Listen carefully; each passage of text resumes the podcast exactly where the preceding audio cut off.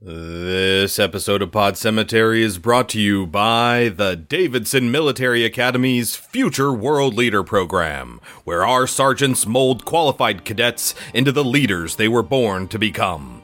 Davidson Military Academy, we're here to teach you, but we're also here to help you.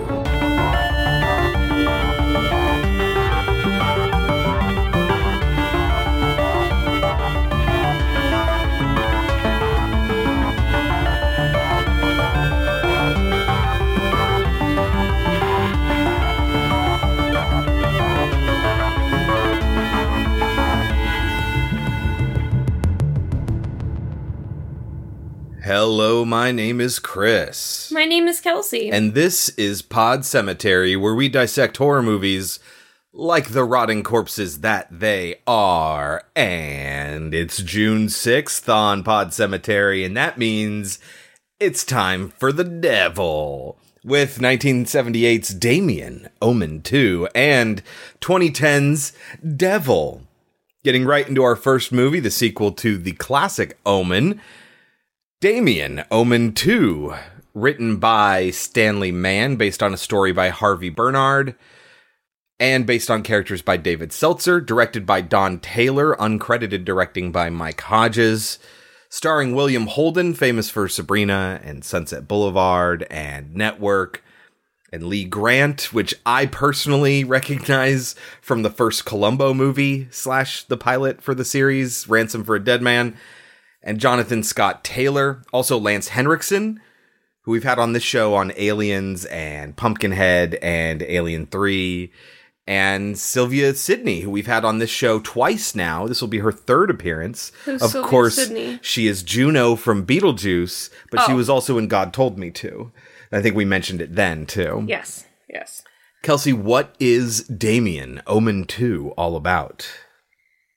So it's the same character, it's the same Damien. He's just a little bit older now, and he's finally realizing who he is. Yeah. And anybody that stands in his way is better look out. Uh, the movie is available to rent for four dollars and buy for ten. We watched it on our Omen Blu-ray collection. Kelsey, should people watch Omen two? If you're a fan of the first one, yeah. Um I I think this is solid as a sequel. Not a lot happens, but it's a solid movie. See, I don't even know if I would go that far. I think it's fine. It's a fine movie, but I think it's not. It's an unnecessary movie. Like, I guess if you want to know what happens next for Damien from the end of Omen, sure. And then you'll see what happens after he realizes who he is in this movie. You'll see what happens in Omen 3, which is called something else, I too. hope something actually happens in Omen 3. That's the only problem with this movie. Like, nothing is accomplished. There's no. There's no end here. It's just a continuation of his story, almost as if the filmmakers intended for it to be a trilogy. Right. The third movie is called The Final Conflict. That's the one where Sam Neill plays an adult Damien.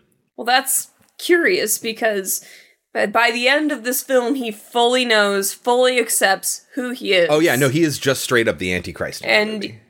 like, why would he wait until he was an adult to do anything? I guess well that's how he needed to get power. He had to build power first. I don't know. We'll probably get to the final conflict next year around this time. I would imagine. We'll see. Uh, but yeah, I mean, it's just Omen is such a stellar movie. If you remember back to when we first reviewed those, episode 73, by the way, so it was a long time ago. Uh, you gave it a 79. I gave it a 90. I absolutely love The Omen. This is, I mean, I, I guess it continues the story and that's okay, but it does not stand up to the original I think it's more of the same. But the original had like a plot going on and it was more thrilling and they tried to recreate moments they tried to i will say do the same movie over again basically Yes, uh, and it is just exactly what happened. but it just does not have the flair or the intrigue of the original i don't think and well, right, because there's. I don't think at any time you want you question if he's gonna win. I think it's pretty clear the entire movie that none of these people are going to be successful in stopping him. And that's that's probably I think its biggest downfall is that they never truly had the stakes up for Damien. Right. I mean, it it also involved a lot of like mystery solving in the first one. You know, you have Gregory Peck running around trying to figure out what's going on, where his son came from, oh, the hospital that he came from, and uh, you know, like Right. By this point in the story, everyone already knows this. It's just a matter of getting people to believe it, and people will just because it sounds absurd. I understand Mm-hmm. why people would be like, "No, I'm not going to go crazy and try to kill a child." Yeah. I understand that desire, uh, but everything is already being laid out. It's just a matter of getting them to accept that there- that is the reality. there's also so like in the first movie there's you know this is for you damien you know and it's like oh well where did she come from how long had she been working with them did she know ahead of time? Was she converted while she worked there? It's something that's intriguing right? That there's people that are working on this child's side to help him become the the, the culmination of what he's supposed to become as the antichrist right? But in this movie there are full-on characters that are just on his side, acting as guides, trying to help him become the Antichrist again. But there's like well, the nanny did three that. or four. I know that's what I was talking about. Oh, I thought you were talking about the lady who killed herself. that is the nanny. But there's two. Di- there's a nanny who shows up after that Oh, chick yeah. kills Yeah, herself. yeah. It's almost like she kills herself to get out of the way, so Maybe. that that chick can move in and. But it becomes it becomes this thing where it's like the characters are walking around, you know, knowing this is the fact, but now there's a bunch of them, and then there are secret reveals of them, and we learn nothing about who they are or where they came from or how they know. In the first movie, it was intriguing. By the second movie, it's like, just tell me something. Give me some information. We're two Well, movies if in this now. stuff is real. I have no trouble believing there are secret But cults should- all over the world. but it should be on the screen. I guess I just felt like I felt like the movie was being very obvious and very clear with like the second you meet the stepmom, I was like, oh, she's totally in on it. Oh, you think? I didn't. I no. did. The second By the end, I knew, but The second that his new dr- his new drill sergeant tells him anytime Yes. you need anything, Well, come right away. to me. I knew that.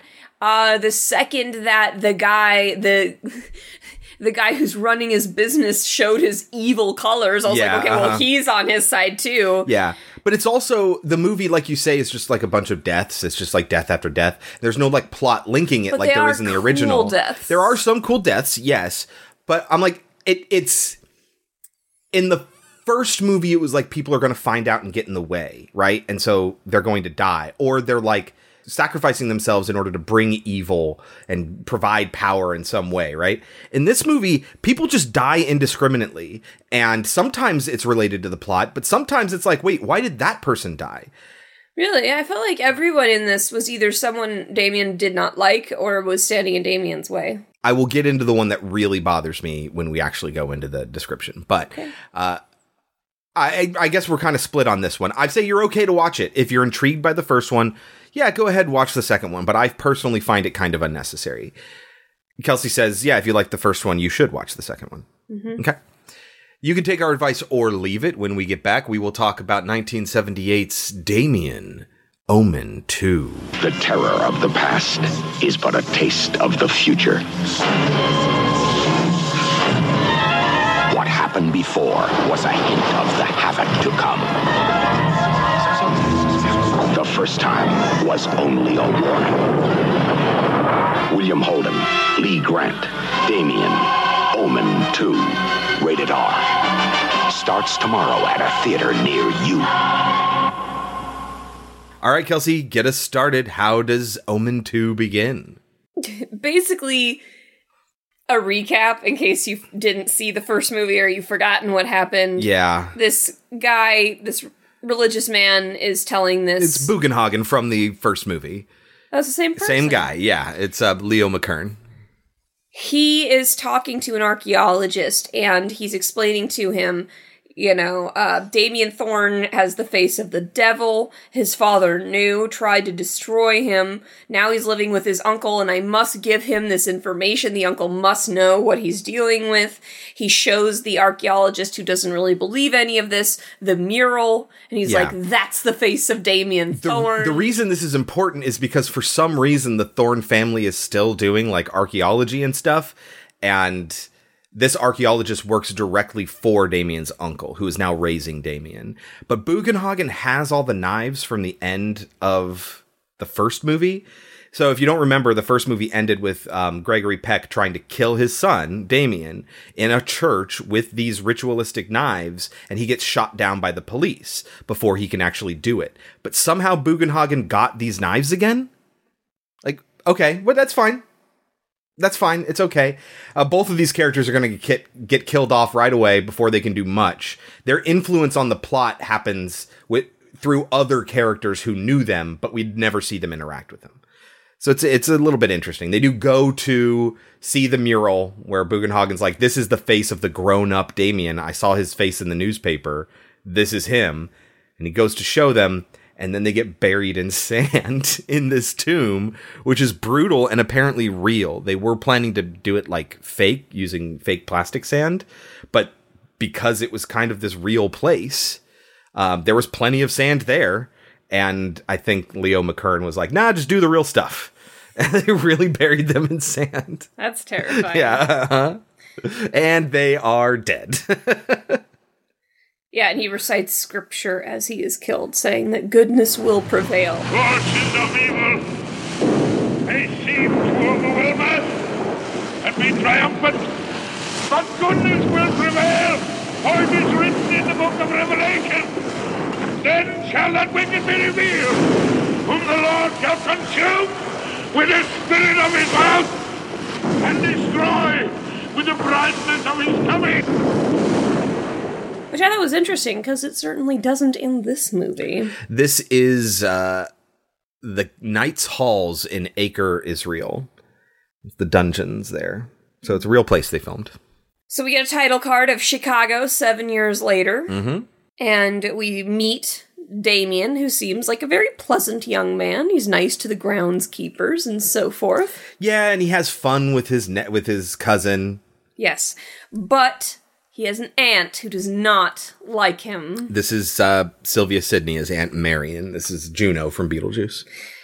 Everything he tries to pull on her, she will not take it. She will not have it. Goodbye, Marion. It was nice seeing you again. Who told you? Told me what? Politeness isn't one of your strong points, Damien. I'm sure you didn't come here to say goodbye to me on your own initiative. I didn't know you were in here. But I was going to. Were you really? Goodbye, Aunt Marion.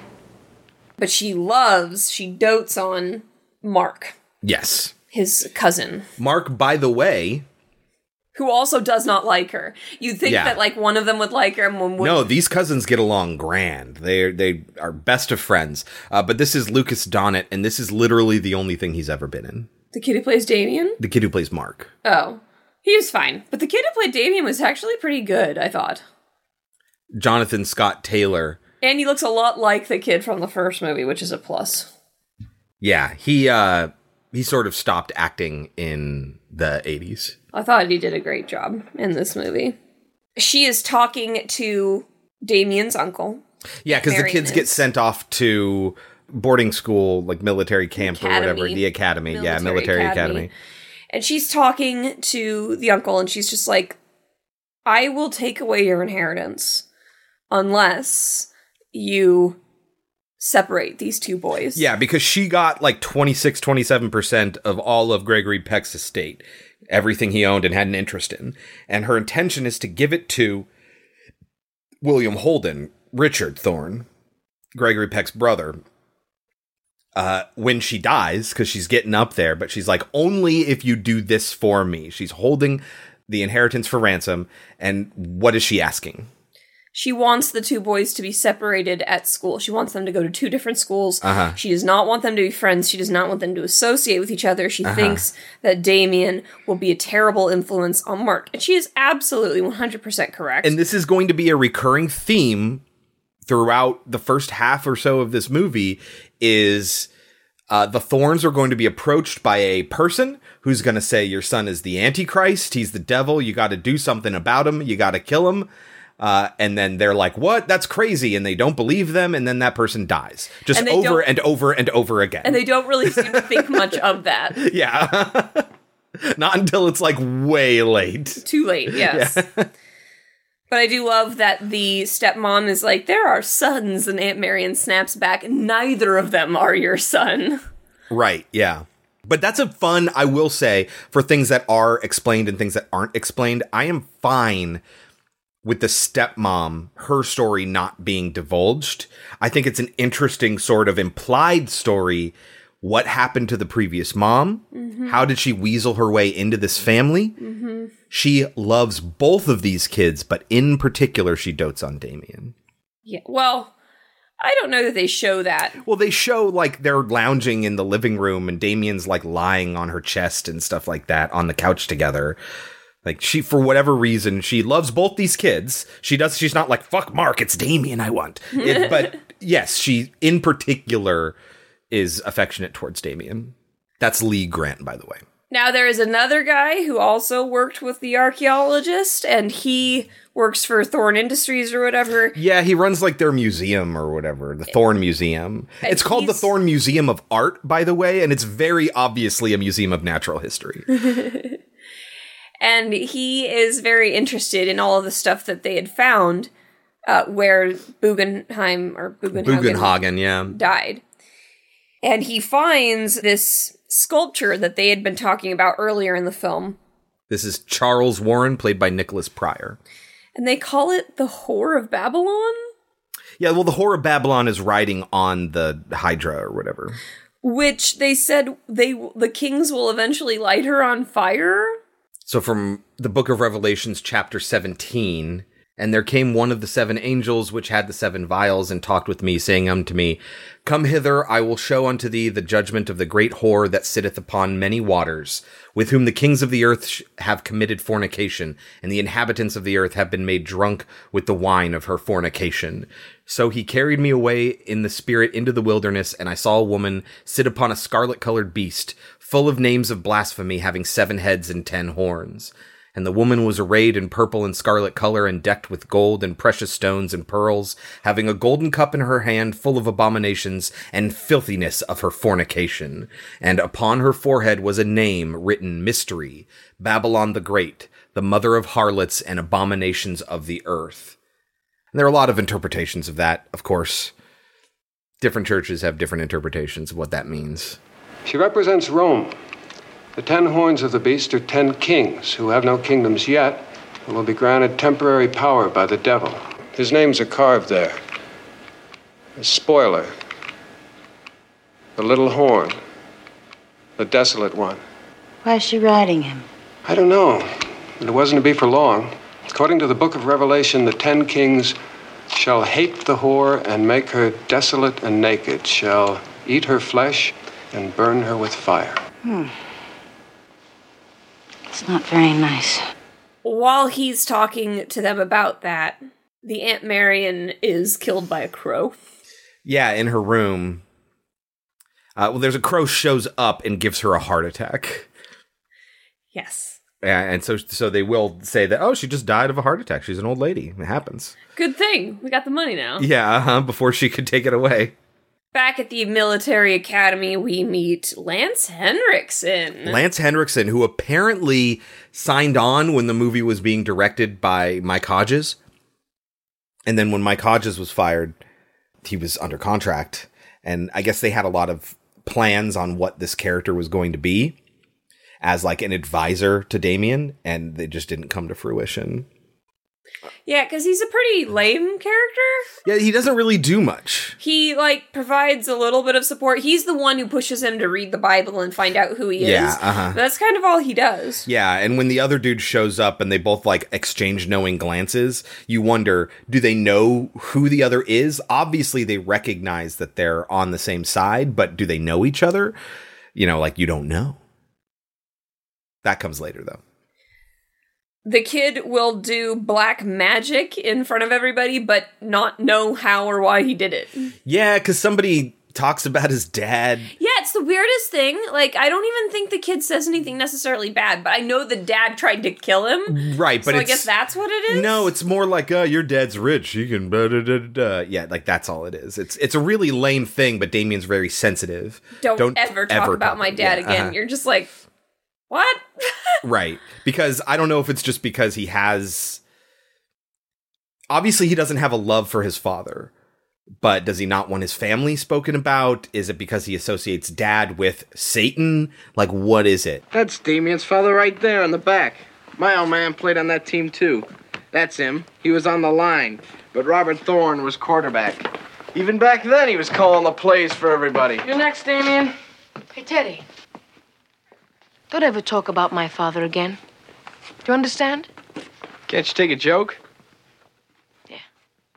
But I think the most intriguing thing about both the first movie and this second film, and this second film confirms that he did not know what he was. Yeah. But not at the time. But until you know that, until Lance Henriksen tells him, find out who you are, Uh-huh. very much like Lion King. Um, I'm not the one who's confused. You don't even know who you are. before that happens, it's kind of a question of what does Damien know he can do? What does Damien not know about himself? No, because he just stares at this other kid, and the kid just like starts gets to knocked freak out. back. Like I don't think he's Yeah. getting choked to No, death. I think it's no. more that he's scared. Yeah, it and maybe causes an intense pain. terror. Yeah, I'm not mhm. sure.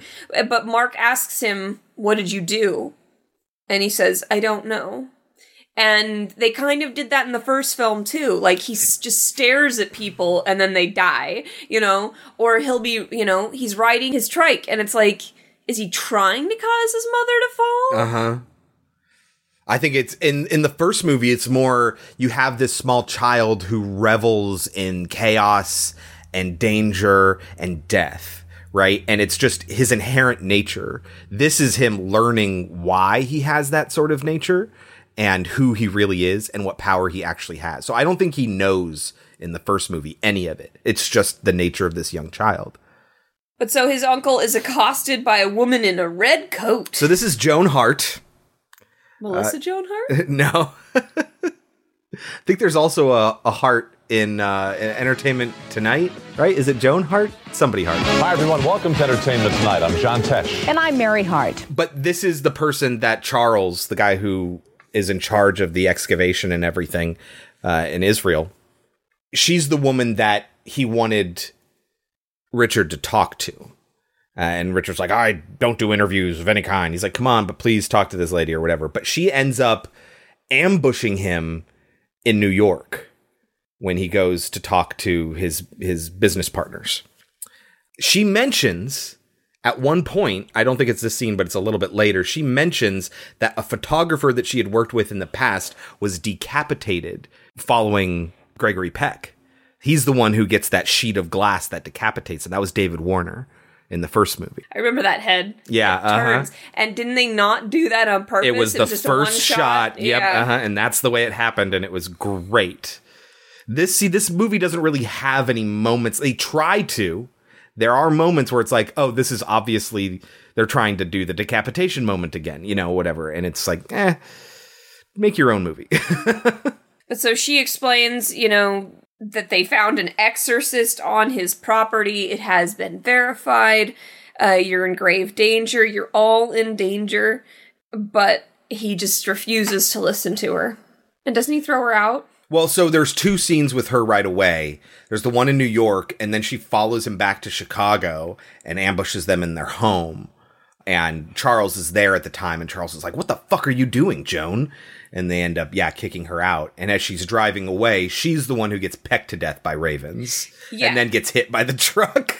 So, and it's funny because I I doubt that they did this on purpose, but when she stops the car, because I forget what happens is that this the oh her car like breaks down. Why yeah, she stop? Yeah. Uh, a fly hits like right on her Oh, veins. yeah, I heard you mention that. Yeah. uh-huh. I don't know if it was intentional or not. You know, but it's interesting because flies in so many movies have represented the devil, Yeah. right?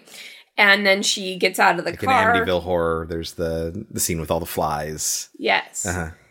And she gets out of the car, and I actually thought this was really creepy with the bird, uh, like uh, pecking her eyes out. Yeah, she falls in the The ditch. the ditch, and then she climbs out right as the truck's coming by, and it nails her, and then we get this dummy flying up into the. So she's on the ground, and it's this giant like Mack truck, right?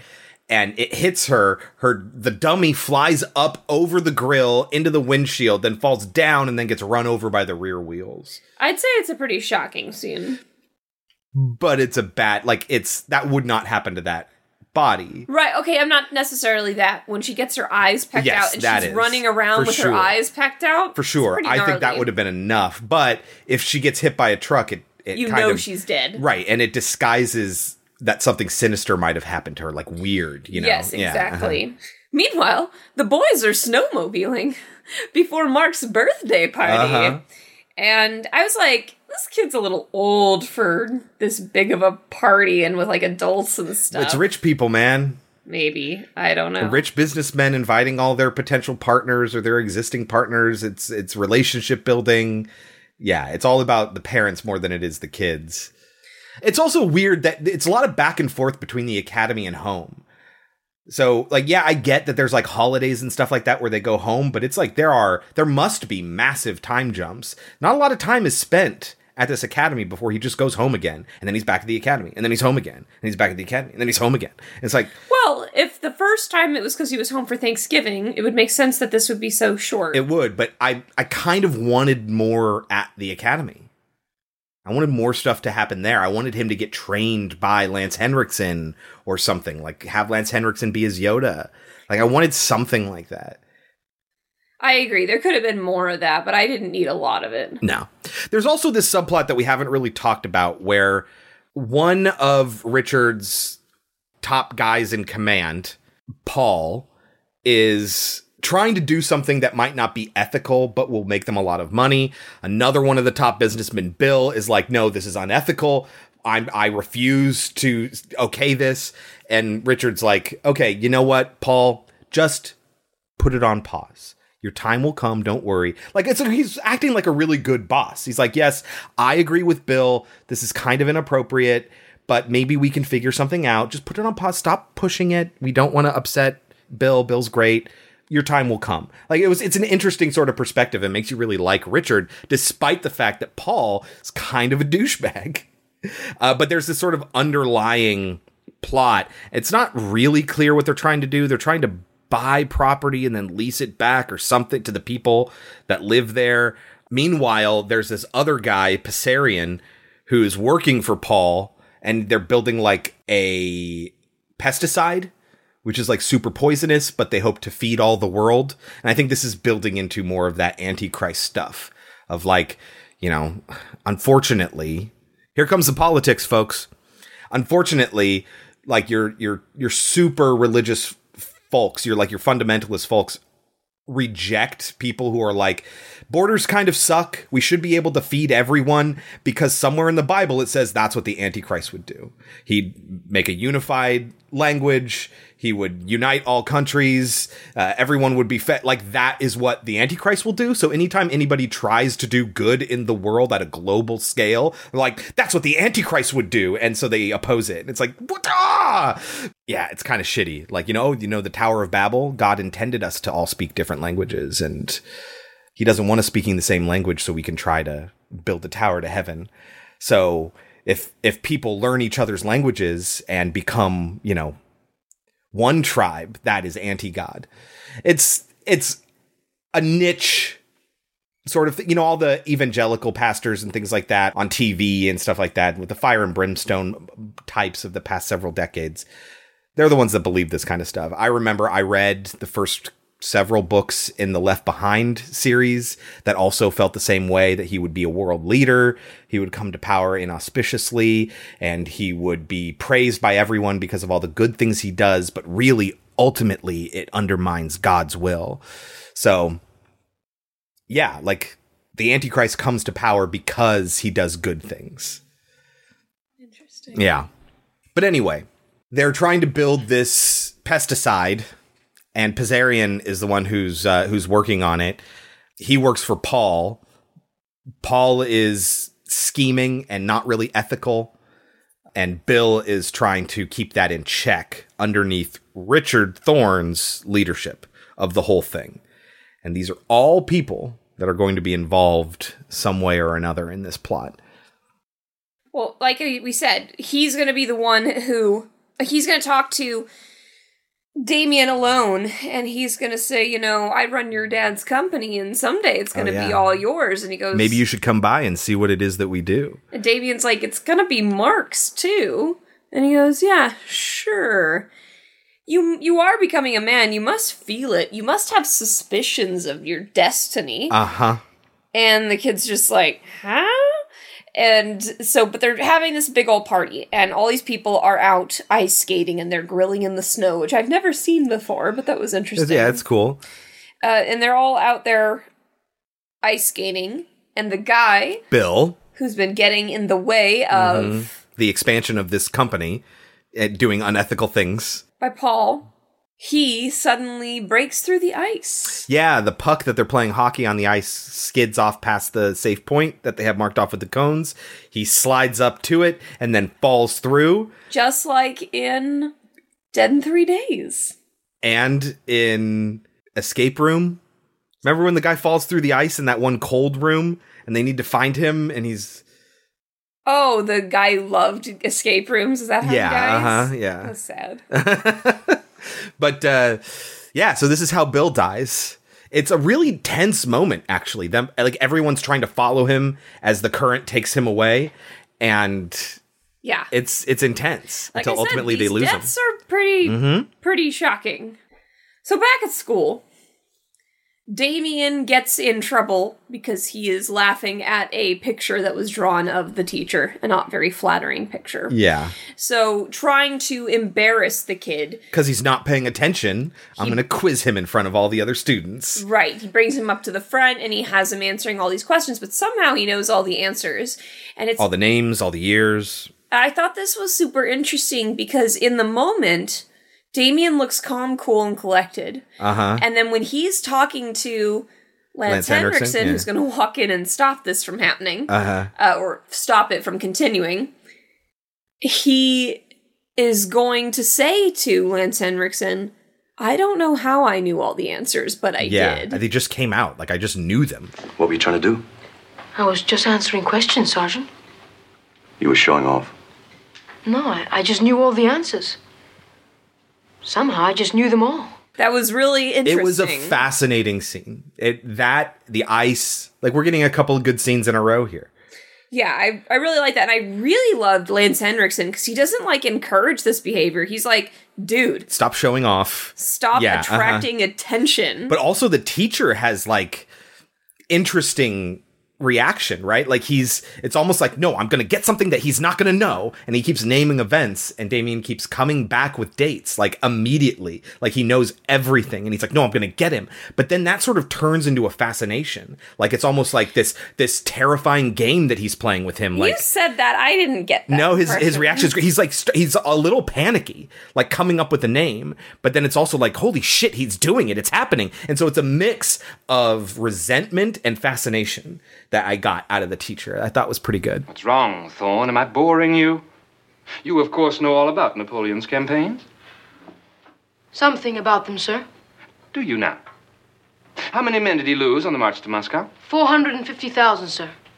The Russians played at surrender until the winter set in, and then he began his disastrous retreat. Despite Marshal Ney's heroic rearguard action, the Grand Army was cut down from 600,000 to less than 50,000. Day. 1812. He was deposed as emperor in 1814. And then? After a brief exile in Elba, he returned to France and began the so called Hundred Days' War until he was defeated at Waterloo. A date? 1815. Let's stick with dates. Thorne, the Emperor's death? 1821. Battle of the Nile. 1789. Trafalgar? 1805. Thirty Years' War. Start or finish? Start. 1618. The Black Death. 1334. Abraham Lincoln's death. 1865. Charles I. 1649. Oliver Cromwell. 1658. Thomas More. 1535. Thomas Becket. 1170. The Black Prince. 1376. Jean Paul Marat. 1793. Danton's death. 1794. William McKinley. 1901. Death of Socrates. 399 BC. Aristotle. 322 Uh, BC. Alexander the Great. 323 BC. Uh, Sir Francis Drake. 1596. Uh, Julius Caesar. 44 BC. Roosevelt. 1945. Richard III. Thorne. Come here. Well, it's in this moment that Lance Henriksen is going to tell him to l- read the Book of Revelations because he's like, you need to stop getting everyone to wa- look at you. Yeah. Know what you are and keep it a secret. You mustn't attract attention. I wasn't trying to. I just The felt. day will come when everyone will know who you are, but that day is not yet. What do you mean, who I am? Damien, there are things you don't understand. Read your Bible. In the New Testament, there is a book of Revelation. For you, it is just that a book of Revelation. For you, about you. Read it, 13th chapter. Read, learn, understand. But what am I supposed to understand? Who you are. What is he afraid of? what is Lance Henriksen afraid of? Yes, he's afraid of somebody getting in the way, but it's like everybody who gets in the way dies. Right, but that'll only bring more scrutiny. So fly under the radar. The fact of the matter is is that the Antichrist should come to power initially almost unseen.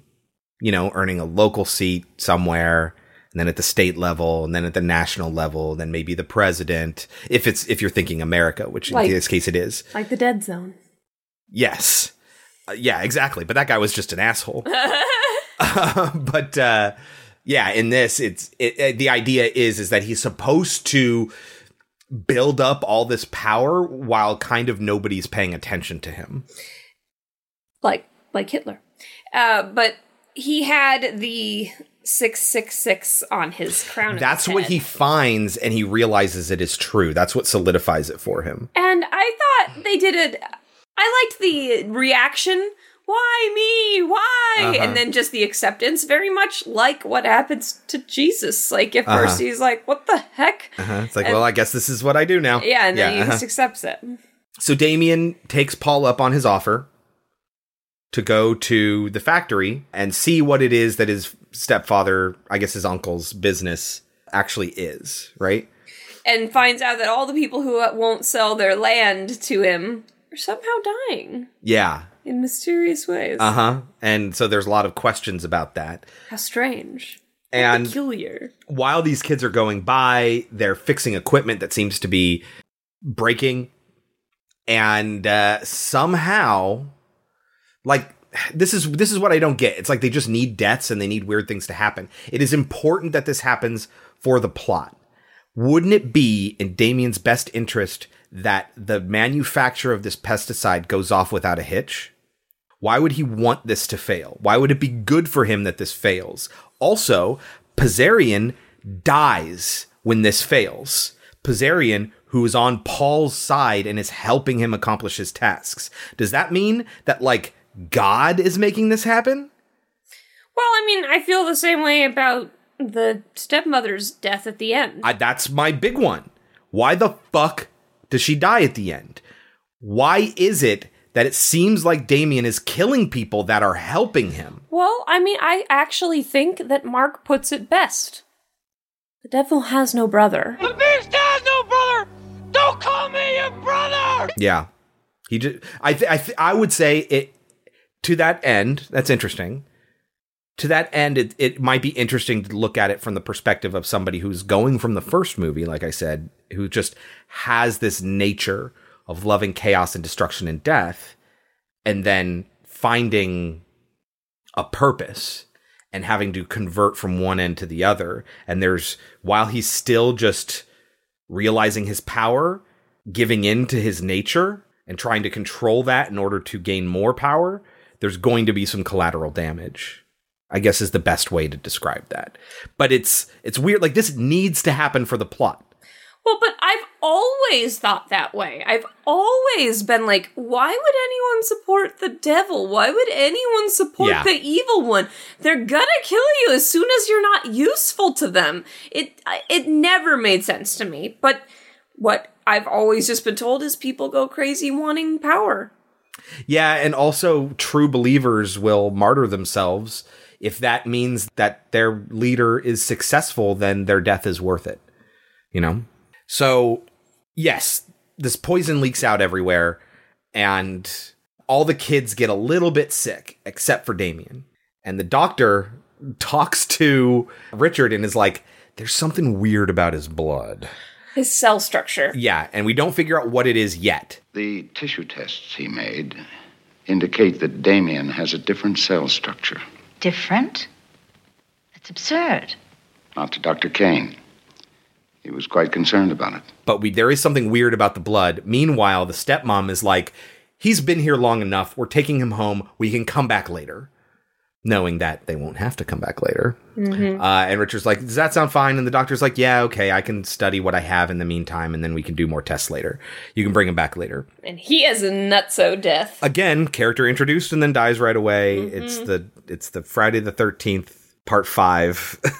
is it part five? All over again. Oh, yes. Yes. Uh, he gets an elevator death, which is a nice little nod forward towards Devil, which we're going to be watching next. He gets in an elevator and then falls to his death in the elevator, Mhm. which is really interesting because he survives the elevator crash, but then the cable gets yanked down, crashes through the elevator cab, whatever you call it, and slices through his body and cuts him in half. That's what was nuts about Yeah, uh huh. Getting cut in half. So that was their attempt at sort of one upping the David Warner death in the original. But I was like, but it's a little obvious that that's what you're doing here. But so the guy who's been obsessed with the archaeology stuff has finally seen the mural, Charles, yeah, finally uh-huh. realizes that Damien is in fact the Antichrist, and goes to his uncle and is like, dude, this guy was born of a jackal. Yes, so that's what the doctor found. I don't remember how Charles Jackal. It's a jackal. Jackal's a jackal jackal. A jackal! Jackal! It's a jackal! It looks like a jackal! Jackal! Jackal! It's a jackal! Jackal! Time! It wasn't right the first time you said it. Why the hell would it be right the next ten times? I don't remember how Charles figures it out. It was something that was an element of the first one. Remember when he digs up the birth mother's grave and it was the body of a jackal in there? remember when you didn't understand what I was like, wait, what's happening? Yeah. Uh, and in this one, the doctor finds, like, looks up what the cells are. Like, this is a weird cell structure, and he's going through this reference manual, and it literally says, oh, that's a jackal's blood. Like, okay. Uh, so he finds out that he has the cell structure of a jackal. He confronts Charles. Who, of course, dismisses him. Richard, yeah. But Mark hears this. Yeah. And Mark has already seen The weird stuff Damien that's been going on. doing some weird shit. which, again, is why I wish I saw more at the academy. Yes, there should have been more weird shit. But yeah, so Mark is like, I don't know if I can trust Damien anymore. and he runs out into the snow because he's like, "What the fuck is going on? My best friend, my brother, my cousin!" And he runs into the woods, and Damien fucking follows him. Yeah, well, Damien is hoping that Mark will choose Join to ha- to Yeah, join him. uh-huh. But again, Mark has the great line: "The devil has no brother." Uh huh. He's absolutely right. The devil will, if the devil is what he's supposed to be, people. I don't know why you'd support him. He's going to kill you when you're no when you're of no use to him. Yeah. Oh, Charles also finds the box. The reason Charles learns everything. This is what happened. The shipment from the dig comes into the Thorn Museum of Art, and it includes the box. The box that includes the letter that Bugenhagen wrote that was supposed to be given to, to Richard. Yes. and Charles reads all that, and then the mural comes in, and well, he confronts Richard about it, and then the mural comes in, and he goes to see the mural, and he sees, oh my god, it is in fact Damien's face on this mural. How does Charles die? Doesn't he get pinned between the train cars? Right. He eventually convinces uh, Richard to take a look, and it's going to be on a train going somewhere or something like that. Yeah. And he gets pinned between the train cars. yes. It dies that way, and that's really what ends up convincing Richard. But in the meantime, Mark is running away in the woods, and he has a confrontation with Damien, who just fucking kills him with his mind. Yeah, Damien says, I love you. Please don't make me beg. Come with me. Very interesting, compelling stuff. For sure. Almost like a warning. But I Mhm. don't even know if he's. I mean, he he knows what he is now. So, like, is he aware of what he can do? Is he aware of what he's going to do to Mark? I Mhm. can't tell. But so Mark, of course, says no, and he just yeah, he kills him with his mind. And it's kind of like what happens with the boy. He like kind of cowers with fear, and then he falls. eh, But he screams really loud, and that's what causes uh, the father, the uncle, to come running out. Richard, yeah. And he's like, "What happened?" And he's like, I didn't do it. "He just fell. I don't know." Well, no, he's not. He's panicking because his his brother cousin it might be dead. He's like, I didn't do it. I did. I swear, I didn't do it. Like he's panicking to that regard. What happened? I don't know. We were walking, and he fell. He fell. Get back to the house. I didn't do anything. He just fell. I didn't do anything. But no, he knows exactly what he did. Exactly. Yes. Uh, this reminded me a lot of you know the Good Son. Oh, totally. Are we gonna do the good son someday? Well, the problem is I wanted to do the Bad Seed with the Good Son. We can't do that. Yeah. Well, we can do both of them separately. Yeah. Mm-hmm. Uh, so yes, then the thing happens with Charles, who dies in between the train cars. But this is ultimately what convinces Richard that he needs to kill Damien. Everyone around him is dying, and he needs to go back to the museum. I want to say because that's where all the the ceremonial daggers are supposed to be. Meanwhile, thirteen-year-old Damien has two chicks on his arm. Yeah, and uh-huh. then at this one party, chick yeah. who ends a conversation with another dude just to continue, like, to join in on their You're supposed, to, conversation. you're supposed to understand that as the Antichrist, Apparently, he's he's, gonna be a ladies' man. he's very charismatic. So that means, oh, any charismatic p- politician might be the Antichrist. It's like, oh shit, yeah, politicians charismatic. What?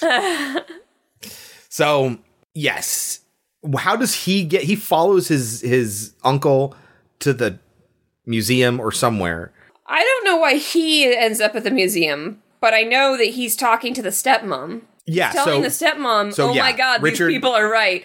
Richard- No fucking wonder all these people have been dying." Richard is is looking for everything, and and the stepmother is like arguing with him. No, Damien's great. What are you doing? And it's like something you might expect a reasonable stepmom in this position to do, but we know little hints of things about Anne at this point. Richard says to Anne, he's not human. To which Anne responds, He's your brother's son, he's a boy, and you've loved him for seven years.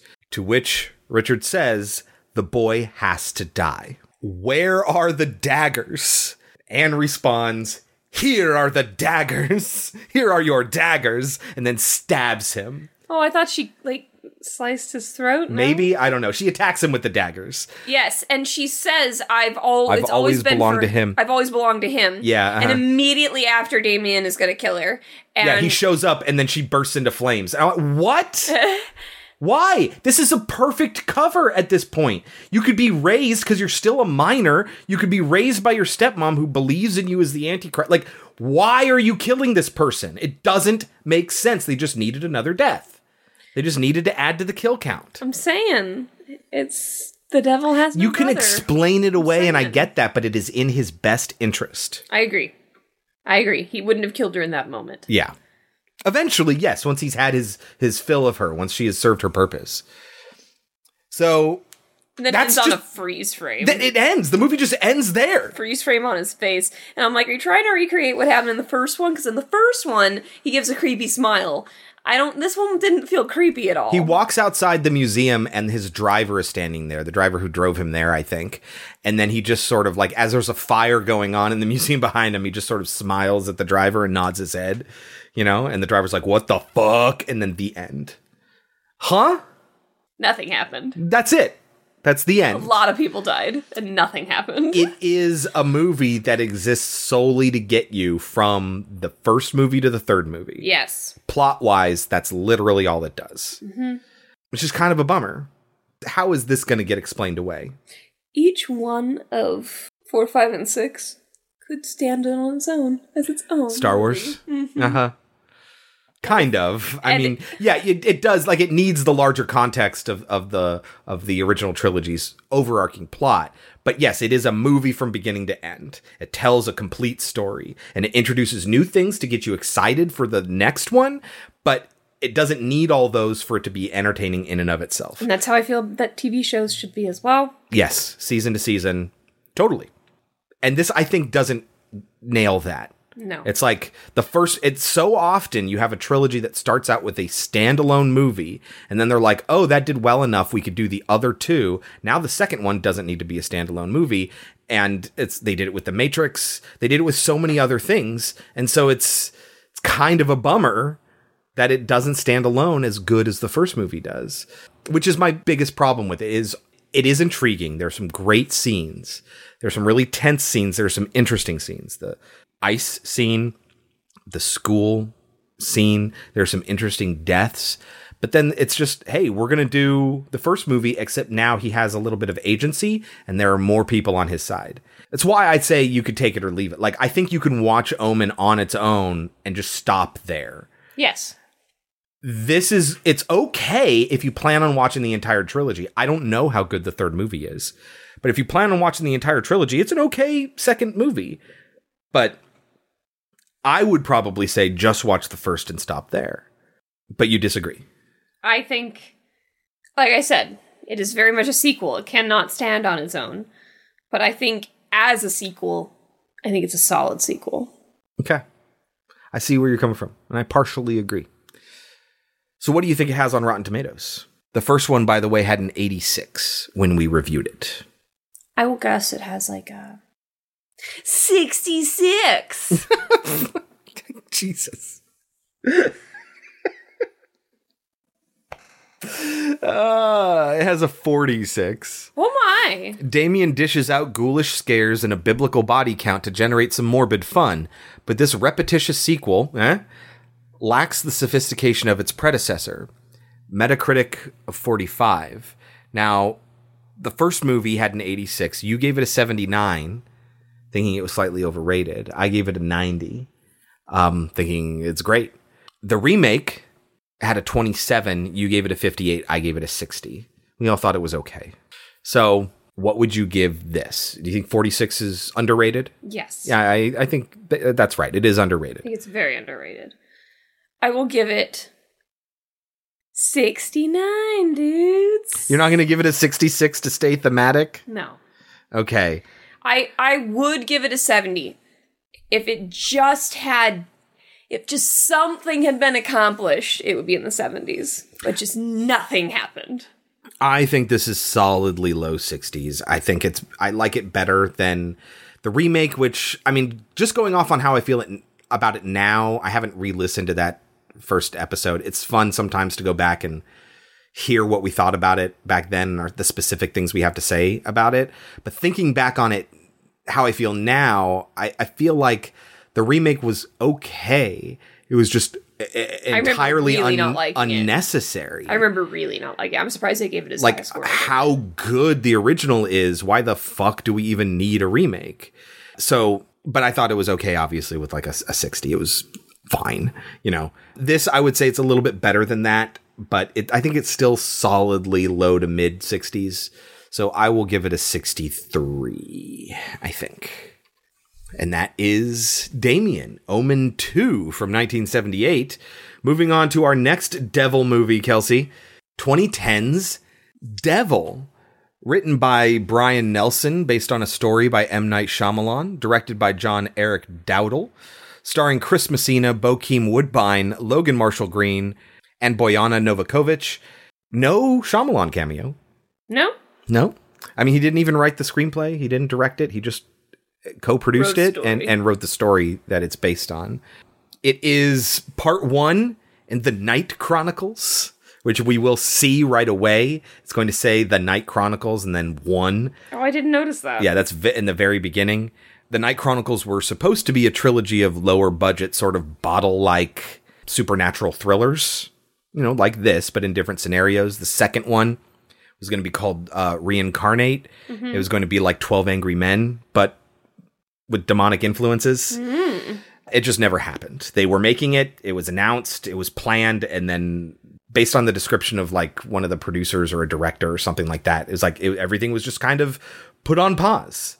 And now it's just not happening. Um, The third movie in the Night Chronicles to round out the trilogy is what they ended up taking out, isolating, and making Split. And then ended up tying that into Unbreakable again. So it's interesting. It was supposed to sort of be about part of the Unbreakable universe, rounding out the the Night Chronicles, and then they isolated it, made it its own movie, and then at the very end of the movie, put it back into the Unbreakable universe. If you remember, Bruce Willis makes his appearance at the end. For loving I'm a diehard like Bruce Willis. No. So yes, the Night Chronicles never came to fruition. A little uh, arrogance on his part to say part one, and then have no guarantee that there would ever be a part 2 and then there Mhm. wasn't. Uh, what is Devil about, Kelsey? A group of people get caught in an elevator, and one by one, they're picked off by the devil. Yep, that's it. That's all. And you know, throughout the movie, there are people trying to help them out of the elevator. People are learning lessons. Uh huh. About the devil. The movie is available to rent for four dollars or buy for fifteen. If you want to save a little money on a purchase, you can get it for fourteen dollars on Redbox. Should people watch Devil? Look, if it's on, sure, watch it. Yeah, I mean, I've seen it twice now. I wouldn't pay for it. It is yes. Okay, so there it is. In the last episode, I said that we rented Overlord and I wished I would have bought it instead. Right? This is I rented Devil and I wish I wouldn't have had to. I wasn't upset that I saw it for a second time. It's better the second It's- time. Yeah, it is, I think, if you kind of know what's going on. Because you're not as wrapped up in the mystery that is Oh, that's totally going to just ugh cheat you. Don't expect some fascinating mystery. The the Shyamalan twist is ridiculous. um, I don't know that I would even necessarily It's call it a much, but it's a little bit of a twist. They reveal that the information that It's they had a lie. it wasn't a lie. They got it wrong. They interpreted something incorrectly, and we'll we'll get to that in, in- when we talk about the movie. But yeah, it's just it's kind of unnecessary, but it's not offensive. It's not terrible. Right. You could watch it. You might have a little bit of fun, but it felt at the end you're just like, man, okay, all right, it's okay. Mm-hmm. you know, like that's it's not the worst Shyamalan movie out there. It's certainly not like the redemption of Shyamalan, but you know, we're starting to get there. I don't know if it's that way because he didn't make it himself. I don't know. Who knows? You can take our advice or leave it. When we get back, we will talk about 2010's Devil. 42, please. You bet. Oh, this is not good. What was that? Something bit me. Which of these five strangers is not who they appear to be? Don't come near me. Back away from each other now. Who are you? Devil.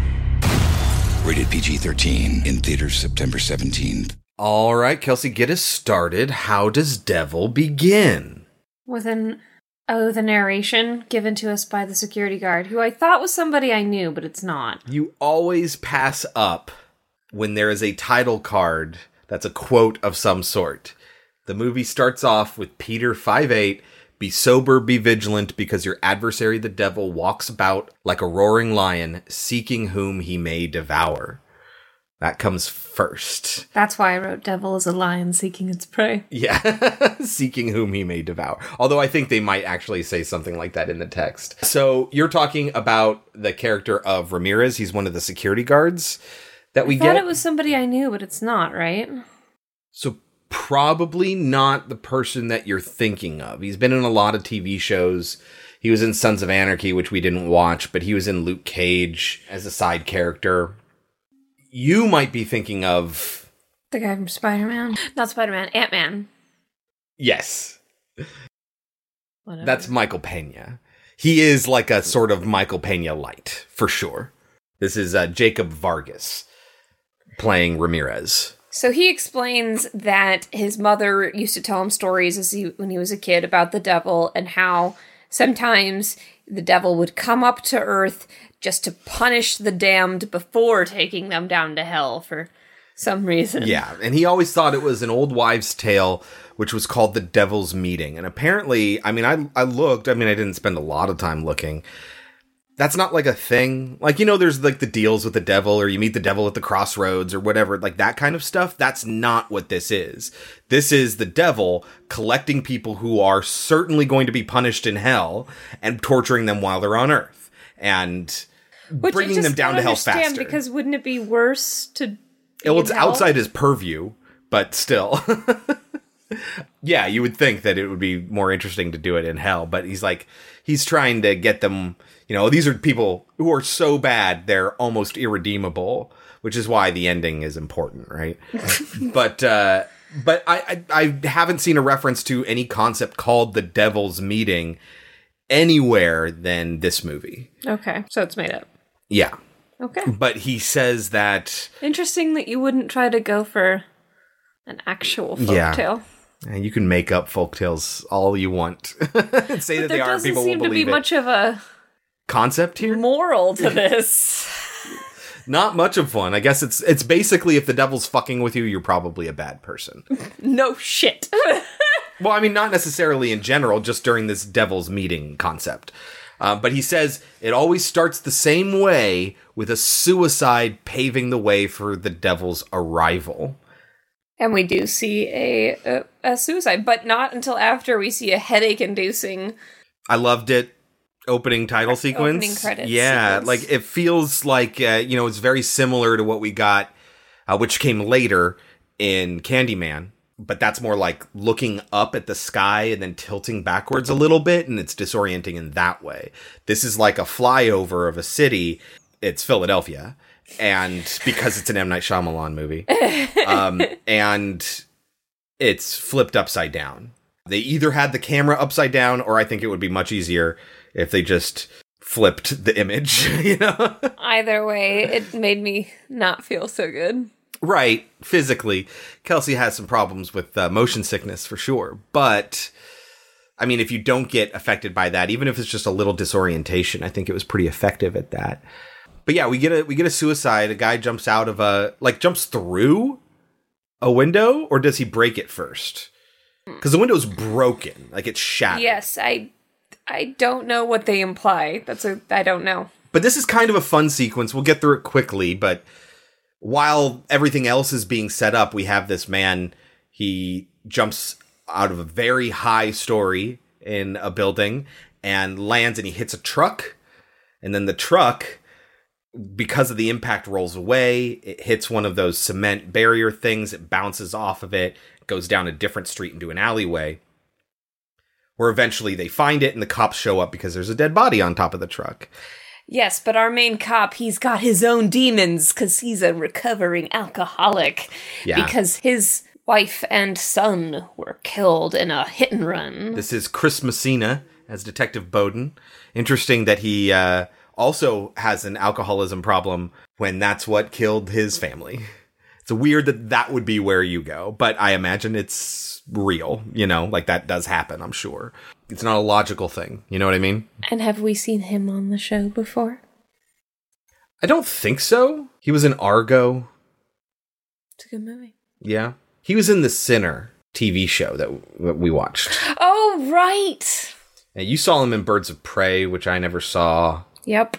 Yeah. So I mean, like he's been in things. He was in Newsroom, which I saw. That's probably where I know him from. Uh, but I don't think we've ever seen him on the show before. Hmm.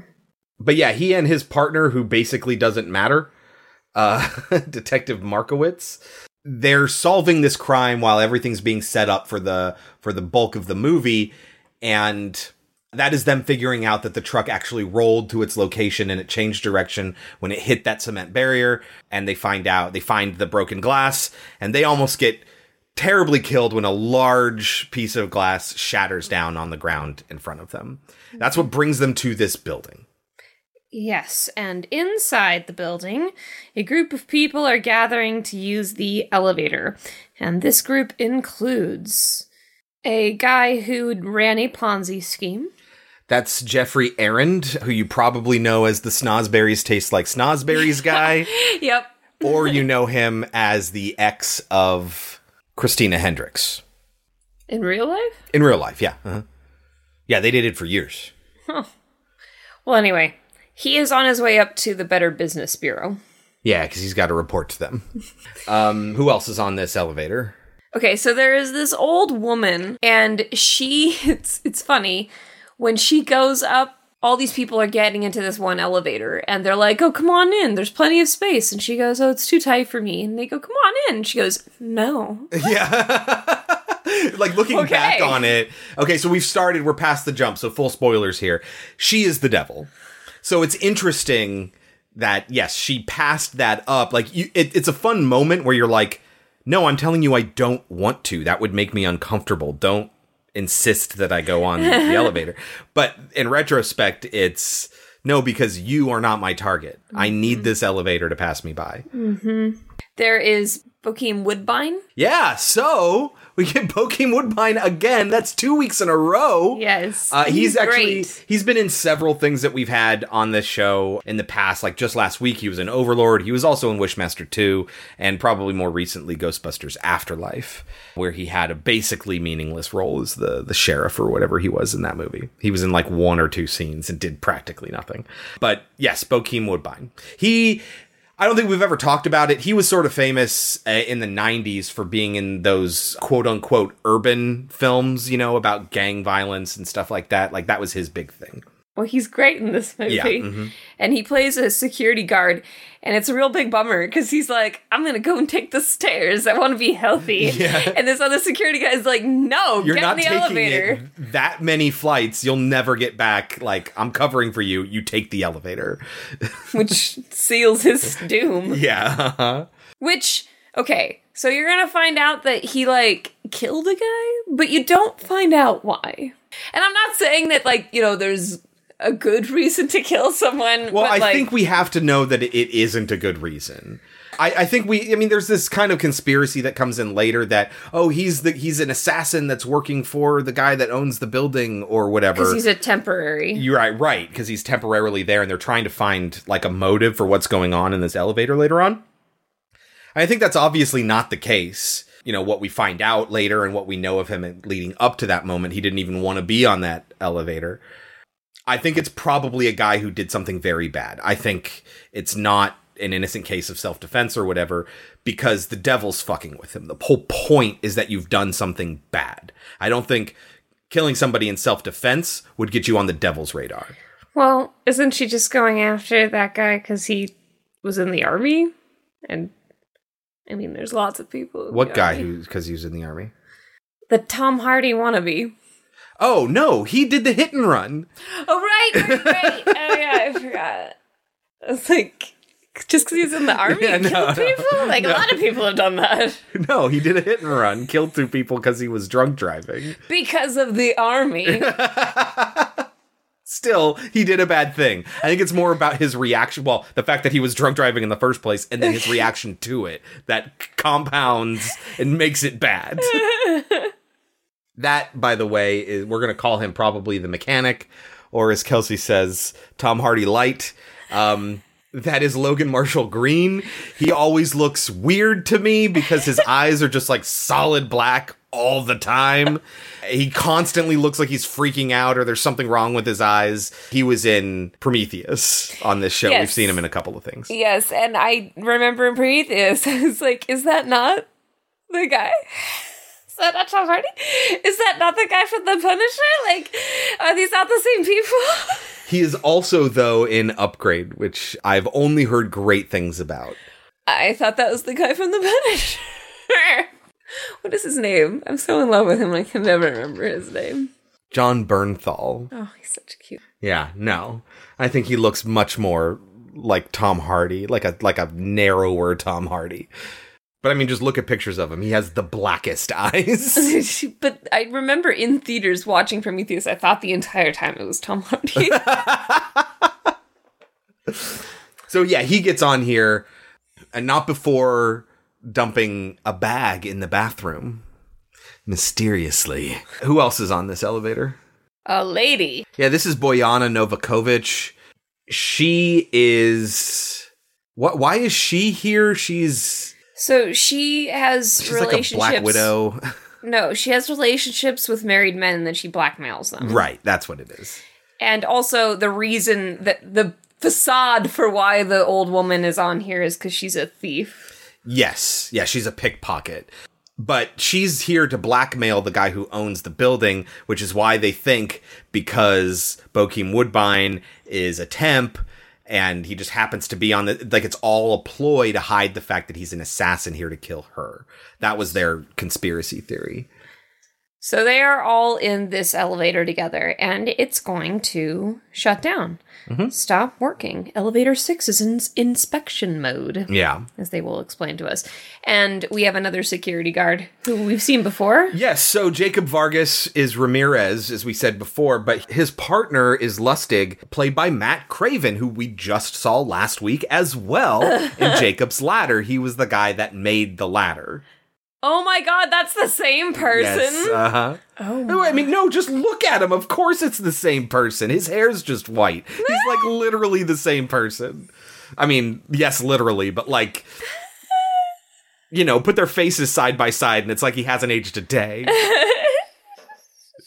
And there's Dwight, who is the maintenance guy who's gonna be going through hell trying to get this elevator working again, only to just fall to his death. Oh yeah, it's kind of it's very sad. That's Joe Cobden. And as we are introduced to him, our narrator, the security guard Ramirez, Uh-huh. explains that you know there's always got to be some people that die that are just trying to do the right thing. And Right. You're just like, what? No, that's just your way of explaining away so you can have more deaths outside of the elevator. That's all it is. Yeah. Well, that guy's gonna fall to his death, but kind of in an unremarkable way. Like I don't even think you really see it happen. You don't. Yeah. They hear it, like they feel it and they hear it happen, and then they realize what happened. I think that's kind of effective, actually. Oh. Well, you see that his harness breaks. Yeah. Uh, and he's holding on, and you don't know what's going to happen. It cuts away, and then all of a sudden, a slam on the top of the elevator. Then they hear the walkie talkie, and you're like, oh, it's just Dwight showing up. But then it's like, Dwight, Dwight, are you there? Why won't you pick up? And they're like, oh, fuck. And then it starts bleeding, and you're like, oh, God. so, anyway, the elevator stops, and the premise starts. So there is the the security guards have the ability to see the people in the elevator, which is part of the movie how we watch them interact Yeah. with each other. uh-huh. And they can also speak to them. However, they are incapable of hearing what the people in the elevator are saying. That's right. Yeah. But it's, you know, it's easy to communicate with people when Yeah, I mean, it creates sort of humorous scenarios. It also creates like an additional layer of tension, but it's never an issue where they don't know what they're saying and that causes some sort of plot element to unfold. the only time that happens is when the lights go out. Yeah. And they will do that. Baby, when the lights go out. Baby, the words cannot express the love and happiness. Do you remember that song? Vaguely, I wonder who sings it. there is elevator music that goes in and out. Don't sit under the apple tree. Yeah, and it is so obnoxious. And Ramirez, when Ramirez finally says, Do you think they don't like the music? It's almost like, Jesus Christ, are you like. Well, Lustig is like, oh my god, the music's still playing? They pro- probably losing their minds. Turn it off. Like, how could you not think that that's torture? You sadistic dick. Turn it off. Yeah. So all during all this time, Dwight's going up and down and up, and then all of this stuff to try to solve the problem, but he can't do it. Can I just ask, does anyone actually like elevator music? Why do we have elevator music? Does anyone like it?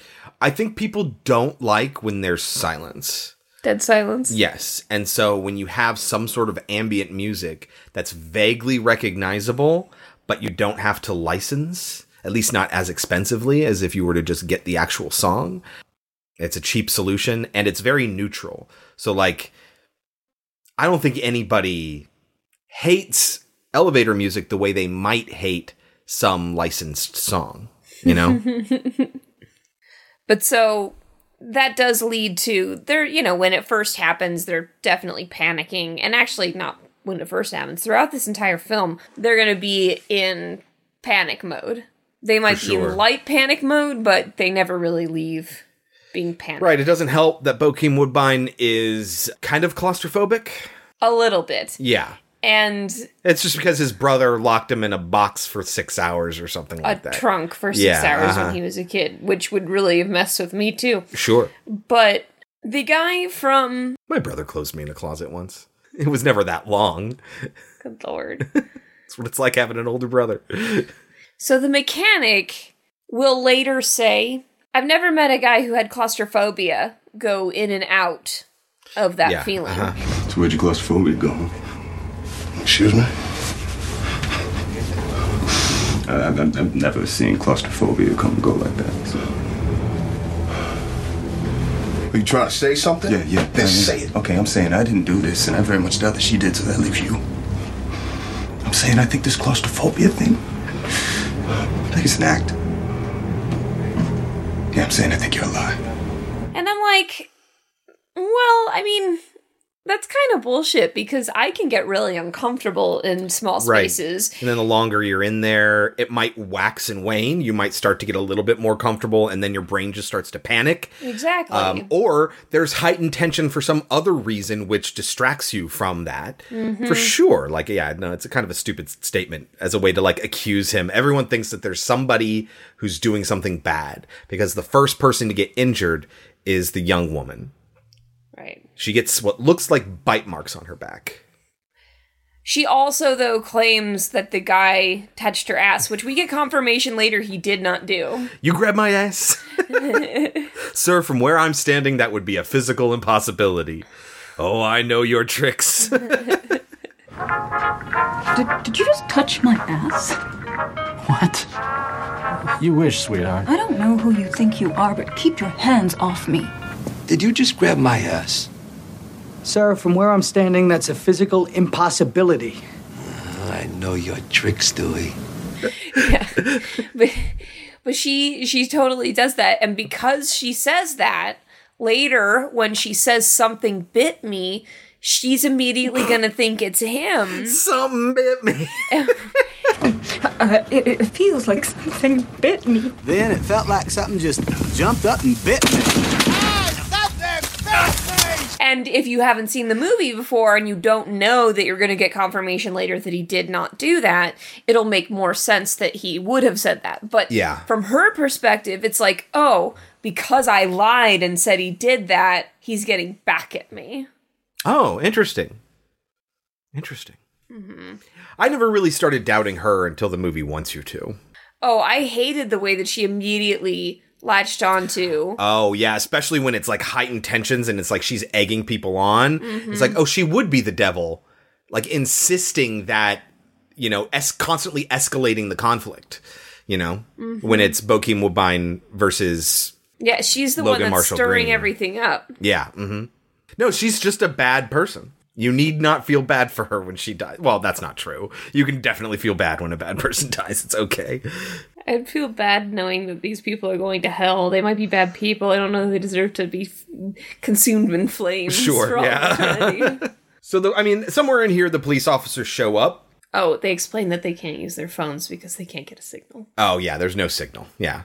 But the police officers show up. I don't know why they're here in the first, because there's an assault and he's nearby. Yeah, he's talking to the to the crime scene investigator woman that he has the hots for, or that they're kind of a budding relationship. When he gets the call and he's like, "Oh, I'm right there," you know, so I'll I'll check it out. Yeah, it's because Um, the woman is attacked. Yeah, and so he goes up. bit Yeah, and he goes up there and and he so he sort of owns the situation now that the police are here.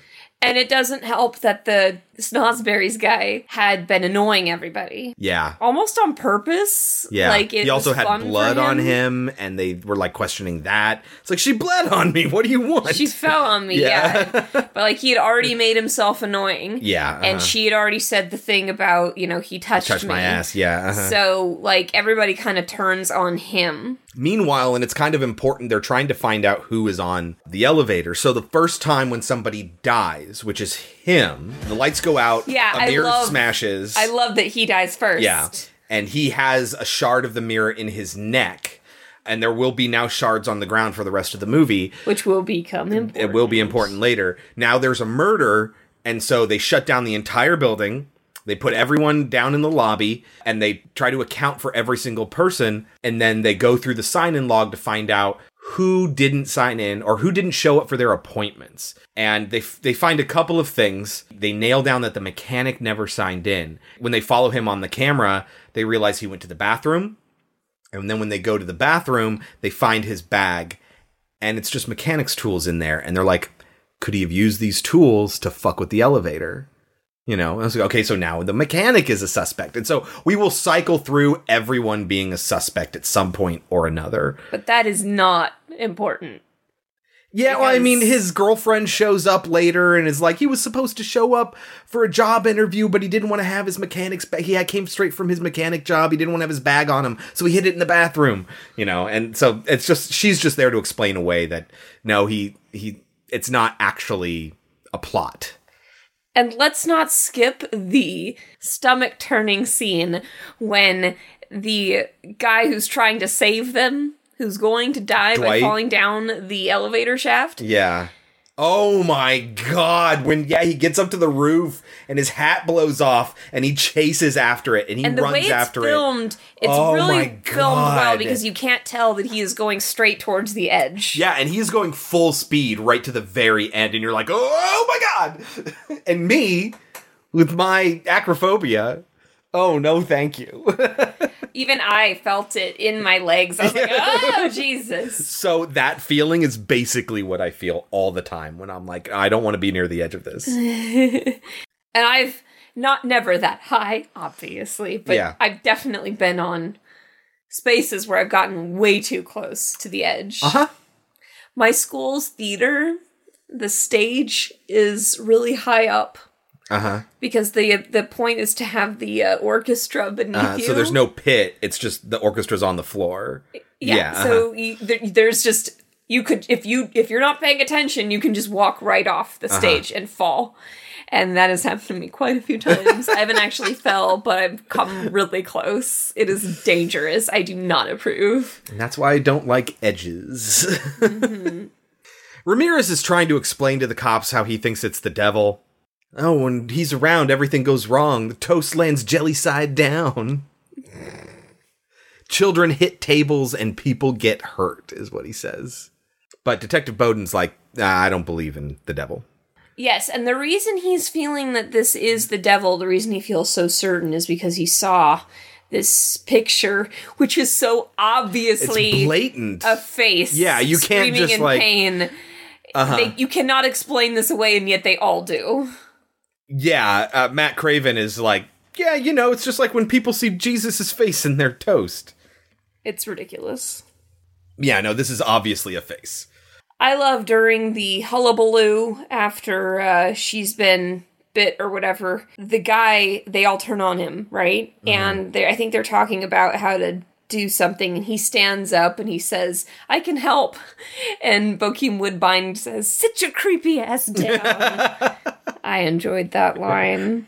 Why don't you sit your creepy ass down in the corner over there? When Ramirez tries to show the face Uh huh. to the cop, the guy w- Craven Yeah. says, "Ignore him. Ignore the face." Look, Ramirez is kind of religious. Just ignore him. Trust me. It's like, what is he talking about? Ignore him. It reminds me of the first season of Stranger Things when Hopper says, "Ignore them." yeah. Is this where you make the commies? When he explains about the devil's meeting to the yeah. cop, Uh huh. He says that Craven is like, "Come on, stop it! This is ridiculous. Get your head in the game." I was like, "Get, get, get your head in the game." You don't even like that movie. No, I don't. I've never even seen it all the way through. no, I don't like it, but it's in the High hate School- you give. Oh, it's High School So- Musical, right? Yes. Yeah. uh-huh. But they they talk about it in the hate you give. Oh, okay, so yeah, That's uh-huh. why it's on my mind right now. So yeah, he's explaining to the cop, you know, about the devil's meeting and all of that. And Bowden's like, yeah, that's all well and good, but I don't believe in the devil. I don't believe in God. I'm an atheist. And Ramirez is like, everyone believes in him a little bit. He's like, no, I don't. And he tosses him a crumpled up piece of paper. And he's like, oh, what's this? And it's a car wash coupon, has written on it, I'm so sorry. Or I'm so, so sorry, or something like that. And he explains that uh, his wife and son was killed on Bethlehem Pike. Bethlehem. There's a lot of these sorts of lazy script references where you just name things after other things. Very M Night Shyamalan. Yeah.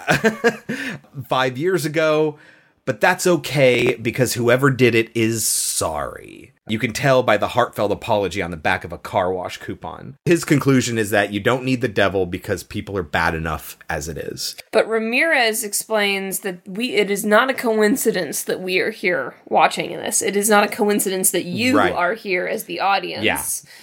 If all these people are bad, if my uh, theory is correct, you're here to learn a lesson. Yeah, uh huh. So after the Snozberries guy dies, there's a lot of tension, obviously, in this little elevator, and the old woman, you know, the devil, kicks his feet over towards Bokeem Woodbine. And Bokeem Yeah. Woodbine is like, What the hell? Stop kicking him at me. And she's like, I don't like him touching me. He's like, Neither do I. It's fun little interactions, yeah. but she takes out her pepper spray, yeah, and she goes to actually use it on him, and then it doesn't work because it's from like 1987 or whatever. Yes, but as the guy from Prometheus explains, Uh huh. if you spray that, you'll make us all go blind. Right, yeah. And she tries it, and he tries to tell Bokeem Woodbine to ignore she's just a doddering old lady, you know, and he's like, she was trying to mace me. I can't just ignore that. This is about the part where the maintenance guy falls down the elevator shaft and lands on top of the elevator, dying, and they realize that. And when they think that somebody had finally come to save them, they realize that no, there's a dead man on top of the elevator. Meanwhile, the fire department's showing up. They're trying to cut through the wall, but they need to kill the power first. But as he's laying there dead with the Mhm. walkie talkie next to him, they're shouting, Oh my god, I think he's dead. Yes, uh-huh. and, And- everyone inside is like, uh. and they say over the over the walkie talkie, I think they can hear us. yeah, that's confirmed. it was really They're gonna change the channel. So the humor is there. Yeah. Dwight. Dwight, pick up. Looks like he fell. He's impaled right on top of the elevator. Hurt real bad. Possibly dead. Hey, Bowden, I think the people in the elevator can hear our radios. Yeah, that's confirmed. You switch to channel 8. So there's going to be some more confusion. There's going to be lights going off more often. And at one point, like, we're going to see, like, a face almost? Yeah, so Bokeem Woodbine needs to light a lighter and, or a match or something like that. And when he does, in the shattered mirror where the mirror was, there's like a weird sort of wrapped up face. But, like, you that doesn't come back at all. no, it does not. That was it's weird. just a jump scare. That's all it is. It means nothing. And when the lights are off, the chick has this bad line Turn on the lights. I'm like, oh, that was not a good reading of that line. Turn on the lights! But the old woman has been hung, which is why the first time you see this, you're like, oh, I guess she can't be the devil. Right. Do do do. Uh huh. But no. Nope, she is. She's going to pop up later. So now we have uh, the security guard, the mechanic, and the young woman are the only ones left now. But Sarah is going to That's the young woman. push Ben to kill Tony The before mechanic he kills all to kill the security guard. hmm Yeah. Even though earlier she had been egging on the security guard. to, To- beat up the mechanic or whatever. Yeah. Yes. Yeah, but this is what she does is she's pitting these men against each other because I mean, if any one of them, she has to figure out who she thinks the killer is because if any one of them is, she'll be no match for them. So she needs the other guy. They she needs them to get into a fight and maybe kill each other, who knows. It's really blatant how she is just egging them on. And I can't believe at any point the two of them didn't just stop arguing and turn to her and go, What the fuck, lady? exactly. Exactly, but they don't because of the heightened tension Uh-huh. in the room and the two dead bodies that they can't escape. But something happens where Craven has to step in water and he gets electrocuted Yeah, like so an idiot. They cannot saw through the wall because they're on like an express elevator and there are no stops for this elevator for a certain number of floors or whatever, right? And so they need to cut through the wall of another office building. And so as they're cutting through, before they get into the electrical stuff, they need him to kill the power to the elevators. And he goes and he does that. And while he's down there, he steps in water and electrocutes While himself. holding live wires. I think I don't know. So he stumbles out like, into the lobby minute. full of people, all burned up.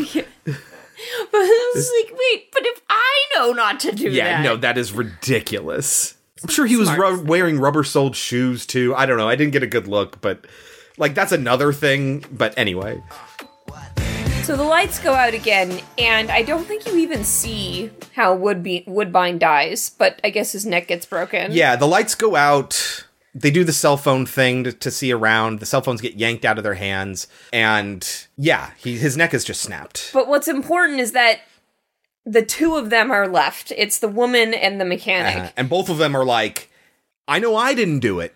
So that only leaves you. But both of them have that perspective. Oh my god, it is you. Please, lady. They can't hear you. You don't have to pretend anymore. We both know who did this. Yeah, we do. Yeah, but I just I love I love the guy from Prometheus. I want you to know that I know. Like, I know that you, You could did drop the act. I know you did. Yeah. Like they can't hear you. yeah. Go ahead. I like his better than hers. Yeah. I like his response but they both pick up shards of that mirror and they're gonna like attack each other with these weapons. And then Bowden has to calm them down. By can you imagine being in a heightened situation like this and then this detective starts talking about his alcoholism after his wife and kid died? Like it's just I guess it would stop me to go like, and what's your point? you know what I mean? Like, so I became an alcoholic and I drank myself to what the get to the point, guy. You know what I mean?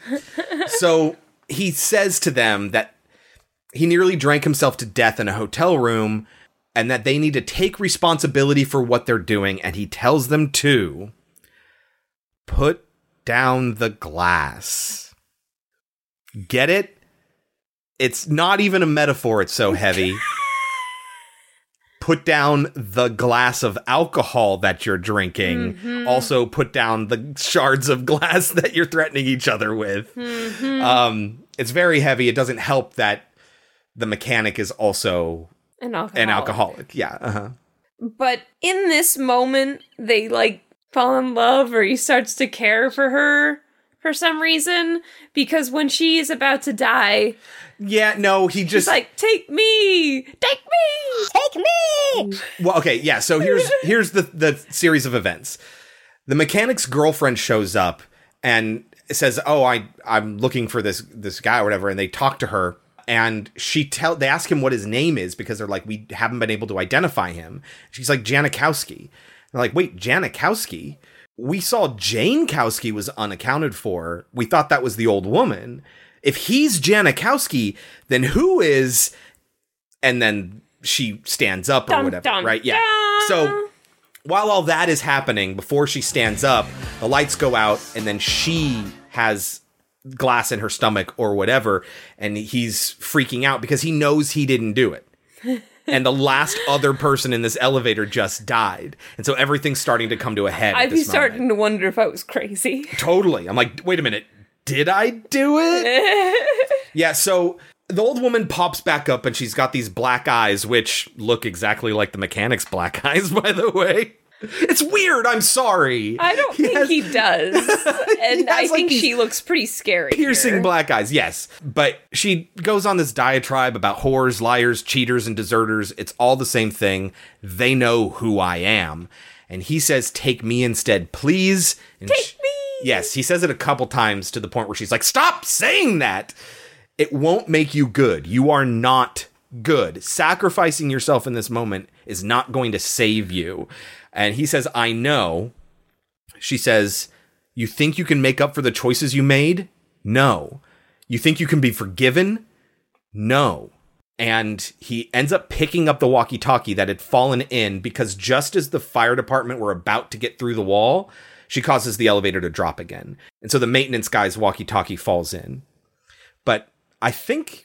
Did they change channels earlier or did they just turn the volume off? They must have changed channels. I don't know. So if he talks into the walkie talkie, would they have heard him? I don't know. Anyway, he does. He talks into the walkie talkie and he admits to the hit and run. I'm so sorry. Says it out He loud. says, I'm so sorry. And if you say it out loud, that's better than It writing is. it on Yes. the back of a coupon. and everything sort of stops and they get we get this sort of i feel like in my mind i can't tell you i, I wouldn't even say out loud that i think it happened but in my in my brain i just feel it this way we get one of those hitchcock zooms of bowden realizing that this is the guy that his this guy killed kid- my family. Yeah. um but she stops and just stares at him for a while and then she just says damn i really wanted you oh Super lame. Yeah, instead of trying to sacrifice himself into, to get into heaven by just doing good deeds, he needs to ask for absolution. That's what like Christianity believes, right? So, yeah, now she can't take him. But I don't know if that was the case, if they can still get into heaven before they die, wouldn't the devil killing them directly, like directly, not influencing their death, the devil actually killing them and taking them down to hell early, wouldn't that be kind of cheating? And I know the devil, but like he obviously has rules. Yeah, isn't that basically the problem with the god, the Egyptian god? Yes. Uh huh. Yeah, if you're trying to judge people before they do anything wrong, this is you're judging people before they have a they they live their entire life because they ha- always have an opportunity to redeem themselves. Unless they were fated to die that day on that elevator. no, but I mean the the the devil's walk or whatever it's called, Meeting. the devil's meeting is him orchestrating this. The only thing that's fated to happen is the suicide. I think you mean her. Well, in this case, yeah, I think. Well, you know, the devil's non-binary. He was an angel, has no gender. True. Um, but anyway, she disappears. They get him out of the elevator. The fire department's able to save him. But I wrote down that's so unfair. Why did he get a chance and no one else? Right. This is my point. Mm. Everyone should have had that chance. The devil actively killing them, not just orchestrating scenarios that might lead to their death, like literally snapping people's neck and stabbing people. Like, isn't that cheating? Mm-hmm. And when the music swells here and it's Yeah. bad. It's really bad. So Bowden volunteers to take him in for questioning because, of course, he's the only one living. What are they going to say? You know, they still need to take him in. He says, That was my family on Bethlehem Pike. That was my son.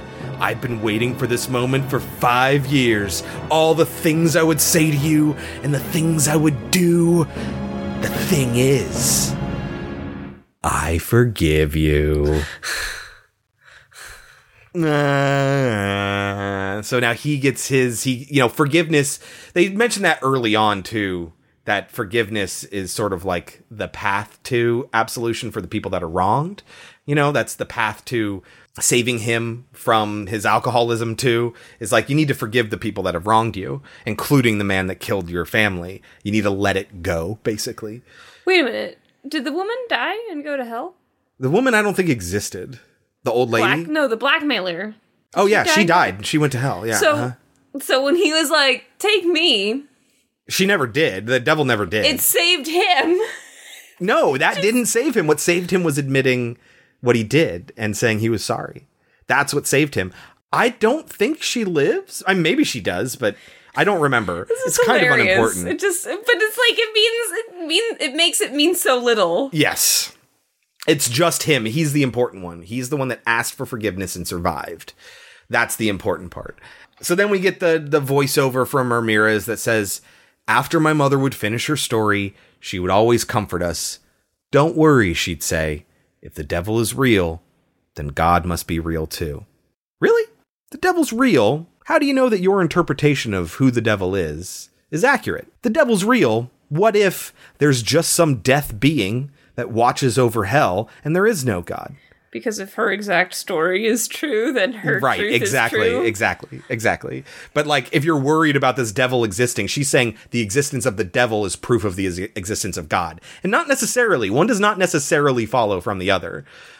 Just because your explanation for who the devil is requires a god to exist doesn't mean the existence of a devil requires a god to exist. Anyway whatever. It's a logic puzzle. The end. The movie's just over now anything else to say about it kelsey No, it's pretty meh. It's, I mean, it's fine. It's Fine. well made. It's competently made, I guess, is really what I want to say. It's a nice little bottle scenario without being too bottled up. It's not only in the uh the elevator. You know, they do move around this building a bunch. Uh so yeah, I mean it's it's just fine. What do you think it has on Rotten Tomatoes? Like a 58? 49. 49. The consensus statement being it's better than many of the other films M. Night Shyamalan has been associated with. But Devil never, yeah, right? but Devil never gets more than a few low budget thrills out of its fiendishly promising premise. Metacritic 44, Cinema Score C. plus. I mean, I don't judge these on like a letter grade, right? Because then an F is everything from 59 down. That's too wide a swath. I could see doing a C plus B minus for this movie. You know, that doesn't mean uh, high 70s, low 80s. What do you think? I was gonna give it like a 62. Yeah. Like it's it's okay. Um it's not particularly scary in any way. yeah, It's not particularly tense. Also, doesn't if have any cool deaths. if you're not religious, it's a little too like saccharine in its message, right? And I think it loses something because of that. I don't know. Um yeah, I'd probably give it like a I I might go 65. Solid 65. It's an all right movie. and that's our Devil Week here on Pod Cemetery for June 6th. That's right. Kelsey, Yes. what are we watching next week? It's Father's Day. It is. Okay. Uh-huh. It's the Monday before Father's Day, so don't freak out if you're listening to this when we release it. So we're gonna watch Stepfather 3, which if I'm not mistaken is the last of the series. I can't imagine it's good. I think that's the last one. I seem to think Stepfather 2 wasn't that bad. No, it was bad. Was it? Yeah. Okay. It was a big step down. But it was kind of like the same sort of thing. He was just doing it with another family, right? But it didn't follow its own rules, and it didn't make a lot of sense. We really liked the first Stepfather. We both We gave it an 80. Mhm. Oh, yeah. You gave it a 30. I gave it a 40. Mhm. Yeah. Oh, bummer. Okay. I don't have high hopes for Stepfather 3. Mm-hmm. Stepfather 3. And then a movie that I've wanted to see for a while The Wailing. The Wailing. Why does that sound so familiar? It is a Korean movie, if I'm not mistaken. Yeah. Oh, yeah. I know this one. This is about the cop, right? Yeah, there's um there there's like a disease going around and the cop gets involved. And yes, okay. Yeah, I have been wanting to see this one. I've heard very good things about it. Uh so, oh, exciting. So, we have Stepfather 3 and The Wailing. I'm not looking forward to Stepfather 3, but The Wailing I am.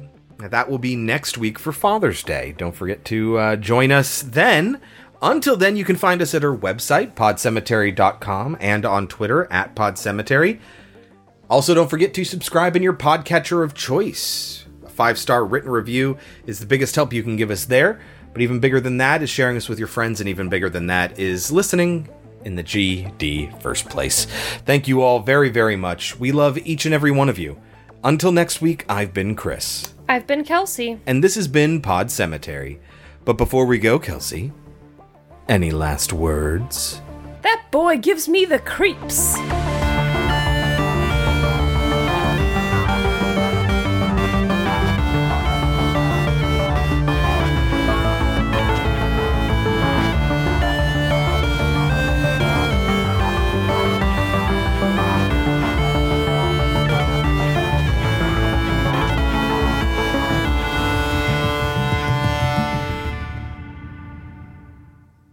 Boom, boom, boom.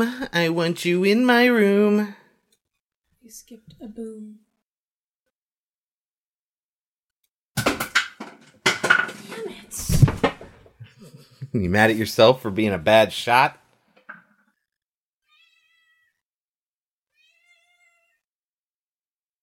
Phenomena. Phenomena.